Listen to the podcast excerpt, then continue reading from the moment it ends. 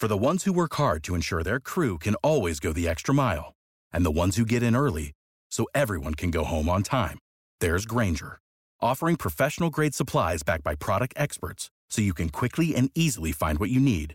Plus, you can count on access to a committed team ready to go the extra mile for you. Call, clickgrainger.com, or just stop by. Grainger, for the ones who get it done.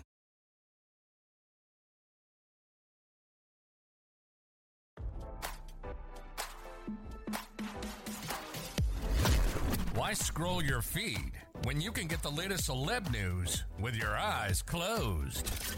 Here's fresh intelligence first to start your day. Fox and Friends star Steve Doocy continued to defend President Biden despite his co hosts attacking Joe over his son Hunter's business dealings, RadarOnline.com has learned. On Monday, Doocy and Lawrence Jones, Ainsley Earhardt, and Brian Kilmeade spoke about the recent indictment filed against Hunter over alleged unpaid taxes. During a segment titled Biden Crime Syndicate, Jones attacked the White House over Hunter's laptop scandal. He claimed the polls showed Americans would not have voted for Biden if they knew about Hunter's laptop.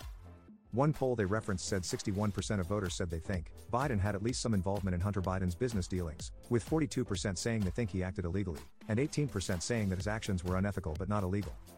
Another 38% say they don't believe Joe Biden had any involvement in his son's business dealings during his vice presidency. Just 1% believe Biden was involved, but did not do anything wrong. Earhardt then asked Doocy if he believed people who voted for Biden would switch to Trump or a Republican after the findings came out from the GOP's investigation into Hunter. Doocy said, Absolutely. If they have the stuff. The Republicans at this point don't have, they've got a lot of ledgers and spreadsheets, but they have not connected the dots, Doocy said, they've connected the dots, the Department of Justice did, on Hunter, but they have not shown where Joe Biden, you know, did anything illegally. Now, here's the other breaking news, and that is the Republicans are threatening contempt of Congress if Hunter does not show up for a closed door deposition, he added. Ultimately, on this show, we've been calling for Hunter to go and sit in a chair on Capitol Hill in front of the TV cameras for the last year.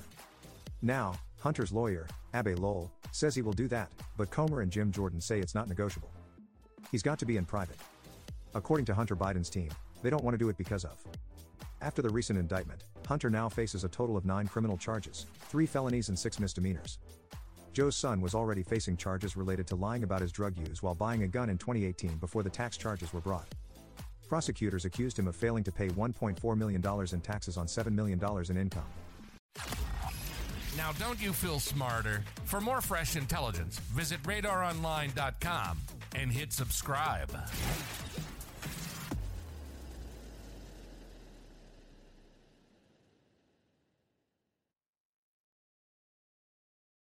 You know how to book flights and hotels. All you're missing is a tool to plan the travel experiences you'll have once you arrive. That's why you need Viator. Book guided tours, excursions, and more in one place. There are over 300,000 travel experiences to choose from, so you can find something for everyone. And Viator offers free cancellation and 24 7 customer support for worry free travel. Download the Viator app now and use code Viator10 for 10% off your first booking in the app. Find travel experiences for you. Do more with Viator.